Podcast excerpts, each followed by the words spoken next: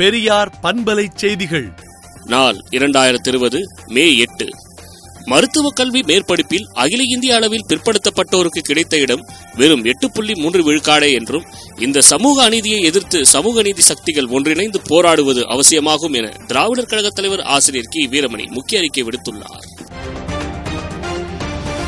உலகம் முழுவதும் கொரோனா வைரஸால் பாதிக்கப்பட்டவர்களின் எண்ணிக்கை முப்பத்தொன்பது லட்சத்து பதிமூன்றாயிரத்து அறுநூற்று நாற்பத்தி நான்காகவும் இறந்தவர்களின் எண்ணிக்கை இரண்டு லட்சத்து எழுபதாயிரத்து நானூற்று இருபத்தாறாகவும் இந்தியாவில் பாதிக்கப்பட்டவர்களின் எண்ணிக்கை ஐம்பத்தாறாயிரத்து முன்னூற்று நாற்பத்தி இரண்டாகவும் இறந்தவர்களின் எண்ணிக்கை ஆயிரத்து எண்ணூற்று எண்பத்தாறாகவும் தமிழ்நாடை பொறுத்தவரையில் பாதிக்கப்பட்டவர்கள் ஐயாயிரத்து நானூற்று ஒன்பதாகவும் இறந்தவர்களின் எண்ணிக்கை முப்பத்தேழாகவும் உயர்ந்துள்ளது.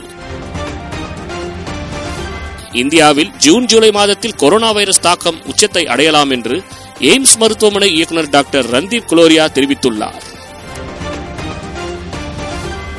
உடல் நலத்துக்கான புதிய பரிசோதனைகளை மேற்கொள்வதற்கான அறக்கட்டளையான ஃபை நிறுவனம் கோவிட் 19 வைரஸ் தொற்றினை கண்டறிவதற்கான பரிசோதனை கருவிகளை முதல் தொகுப்பை கொள்முதல் செய்துள்ளது.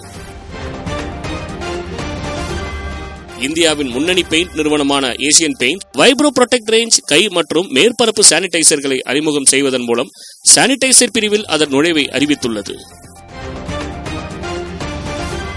ஏழை நாடுகளில் கொரோனா வைரஸ் தொற்றின் பரவலை தடுக்கவும் வைரஸால் உயிரிழப்புகள் ஏற்படுவதை தடுக்கவும் மேலும் நான்கு புள்ளி ஏழு பில்லியன் அமெரிக்க டாலர்கள் தேவை என ஐநா கூறியுள்ளது.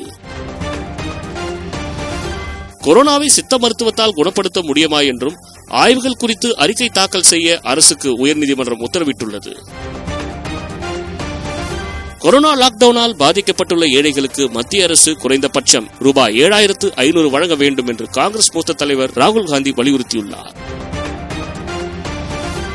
நேற்று அமெரிக்க அதிபர் டிரம்பிற்கு நடந்த கொரோனா சோதனையில் அவருக்கு கொரோனா பாதிப்பு ஏற்படவில்லை என்று உறுதி செய்யப்பட்டுள்ளது.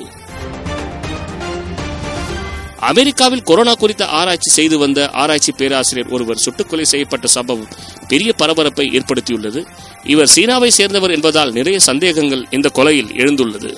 மேலும் விரிவான செய்திகளுக்கு விடுதலை நாளேட்டை விடுதலை டாட் இன் இணையதளத்தில் படியுங்கள். பெரியார் பண்பலை செய்திகளை நாள்தோறும் உங்கள் செல்பேசியிலேயே கேட்பதற்கு எட்டு ஒன்று இரண்டு நான்கு ஒன்று ஐந்து இரண்டு இரண்டு இரண்டு இரண்டு என்ற எண்ணுக்கு பெரியார் எஃப்எம் நியூஸ் என்று வாட்ஸ்அப் மூலம் செய்தி அனுப்புங்கள்.